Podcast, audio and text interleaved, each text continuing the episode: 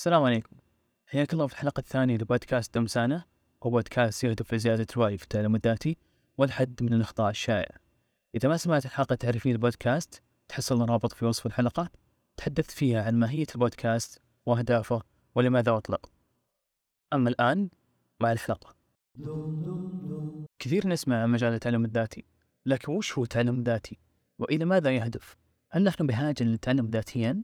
التعلم الذاتي هو اكتساب المعلومات والخبرات والمهارات من خلال وسائل التعلم ثم الممارسة ذاتيا أو مع الزملاء والخبراء في المجال مع تحديد المنهج حسب الأهداف المرادة دون الالتزام بمؤسسة تعليمية.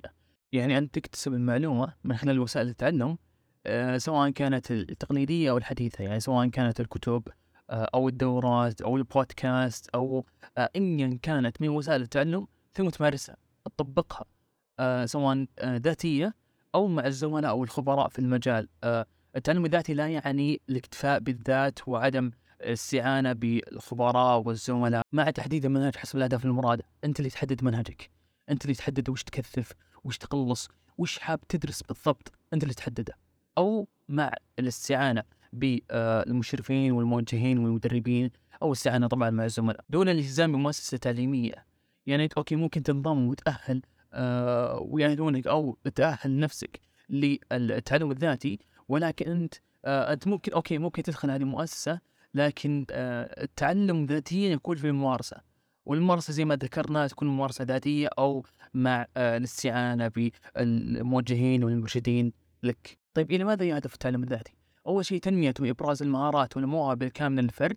اثنين فرصة أكبر للحصول على وظيفة بظل ازدياد الطلب والمنافسة في سوق العمل ثلاثة مواكبة الثورة التقنية أكاديميا ومهنيا أربعة تعلم المهارات الحياتية وتعلم المجالات بشكل مكثف وأكثر مرونة خمسة بناء مصدر دخل أو تطوير مسيرة مهنية ستة التميز والإبداع في المجال. طبعا التنمية وإبراز المهارات والمواهب بتكون من خلال التعلم آه، أكثر فأكثر. كل ما تعلمت أكثر كل ما ازدادت ثقتك في نفسك وكل ما أبرزتها للأشخاص. فرصة أكبر للحصول على وظيفة آه، لأنه جميع نحن جميعنا تقريبا نتعلم من مصدر واحد من منهج واحد.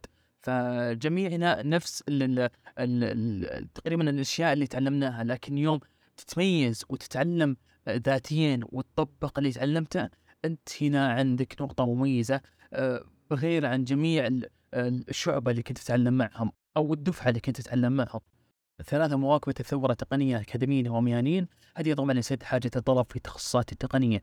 زي الأمن السبراني زي الذكاء الاصطناعي وإلى آخره. هذه كلها لها طلب هائل ولكن العرض قليل فلا بد من آه، سد حاجة الطلب في هذه التخصصات. أربعة تعلم المهارات الحياتية وتعلم المجالات بشكل مكثف وأكثر مرونة. طبعا في أشياء آه لابد أنه نتعلمها من وهي من مهارات الحياة. وأنا ممكن تعلمها في التعليم التقليدي. خمسة بناء مصدر دخل أو تطوير المسيرة المهنية طبعا بناء مصدر الدخل يتم من خلال آه مثلا إبراز مواهبك وموهبتك.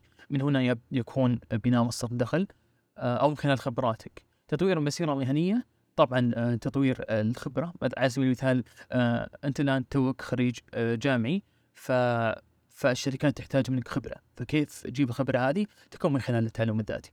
ستة التميز والإبداع في المجال. آه أنت مو بس تعلمت المنهج ولكن أنت طبقت آه أكثر من المنهج وتعلمت بشكل آه مكثف آه في تخصص وتميزت عن غيرك. طبعا وش المجالات اللي تتطلب تعلم ذاتيا.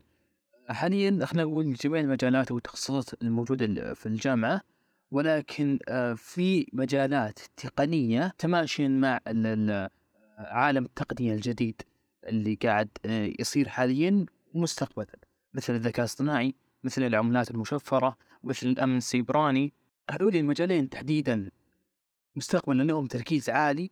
لابد انه نواكب هذا التطور. طبعا في مجالات من آه، من ضمن التعليم التقليدي اللي هي مثلا التسويق علم الفلك هندسة الطيران البرمجة إنترنت الأشياء. والتعلم الذاتي خصيصا أول شيء يعطيك الخبرة في هذه التخصصات أو المجالات وأيضا تعطيك المهارة الناعمه معها. يعني على سبيل المثال المسوق الماهر كيف تعرف إنه فعلا ماهر؟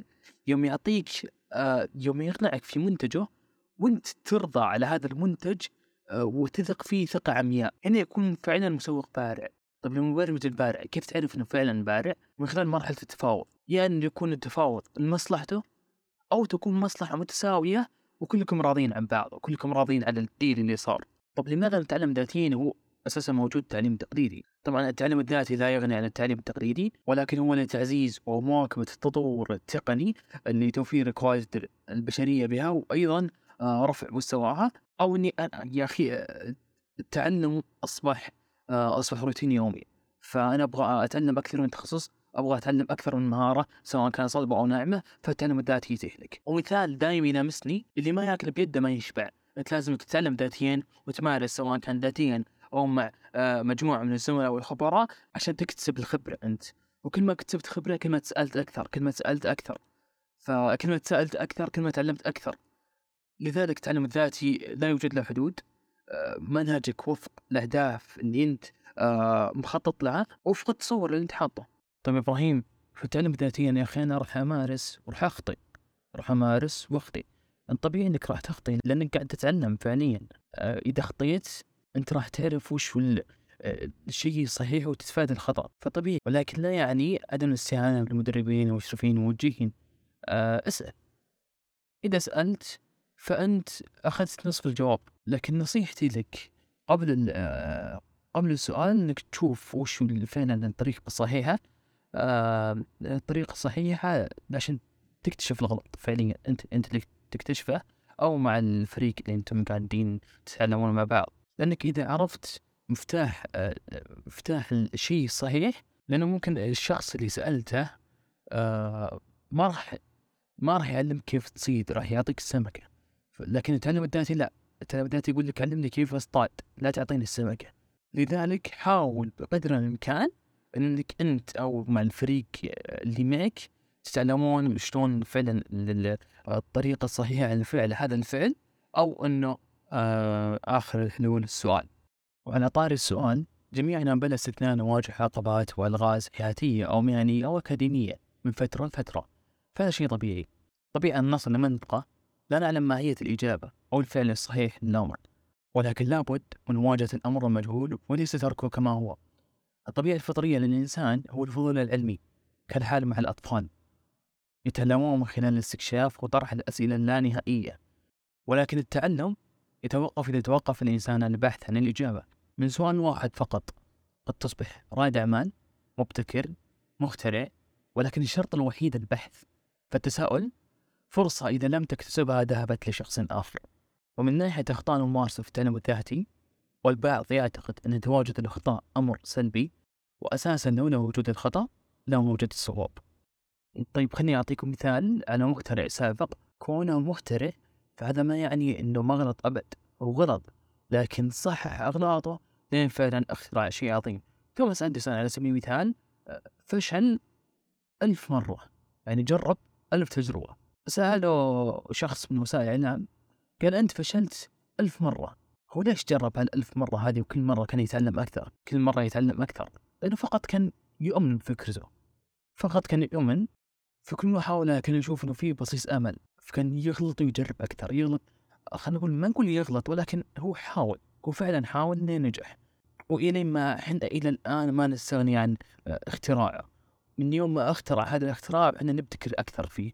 وغيره كثير من المخترعين عباس بن فرناس ضحى بحياته وأيضا كان يؤمن فكرته وكان يشوف إنه فعلا في آه في احتياج بشري آه، لوسيلة تنقل يحتاج البشر حاليا ومستقبلا كونك تتعلم ذاتيا التعلم هو التعلم هو يأتي من آه، من الخطأ. ثم تصحح الخطا هذا يعني خلينا نقول هذا مفهوم آه، التعلم.